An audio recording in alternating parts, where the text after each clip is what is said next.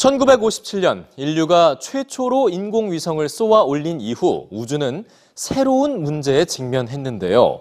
쓸모를 다하고 지구 주변을 떠도는 우주 쓰레기 문제입니다. 최근 중국의 우주정거장 텐궁 일 호의 추락으로 다시금 이슈로 떠오른 우주 쓰레기의 위협, 뉴스지에서 전해드립니다. 어부들이 쓰는 그물과 개코, 도마뱀의 팔. 모두 특별한 쓰레기를 제거하기 위해 등장한 아이디어들입니다. 지구를 둘러싸고 있는 우주 쓰레기죠. 지난 이 일 중국의 우주정거장 텐궁 일 호가 발사 칠 년 만에 통신 도절로 추락하자 우주 쓰레기 문제가 또 한 번 국제적 이슈로 떠올랐습니다.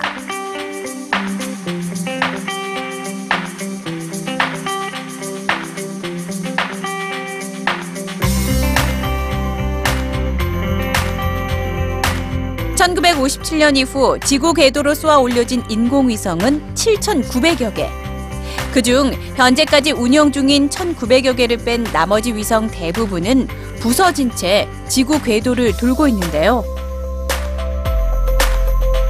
미 항공우주국 나사에 따르면 야구공보다 큰 십 센티미터 이상의 파편이 이만 구천여 개, 십 센티미터 미만의 쓰레기가 칠십만 개나 되죠. 우주 쓰레기는 인공위성과 부딪혀 심각한 우주 교통사고를 유발하는가 하면 종종 지구로 떨어지기도 합니다. 때문에 우주 쓰레기를 효과적으로 제거하려는 연구가 꾸준히 이어져 왔죠. 스위스에선 우주 쓰레기를 움켜잡아 수거하는 로봇팔을 선보였는데요. 자칫하다간 쓰레기를 놓칠 수 있다는 단점이 있죠.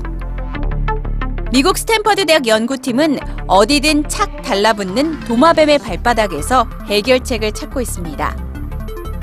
로봇팔에 도마뱀 발바닥의 접착 기능을 모방한 테이프를 붙여 우주 쓰레기를 수거하는 아이디어입니다.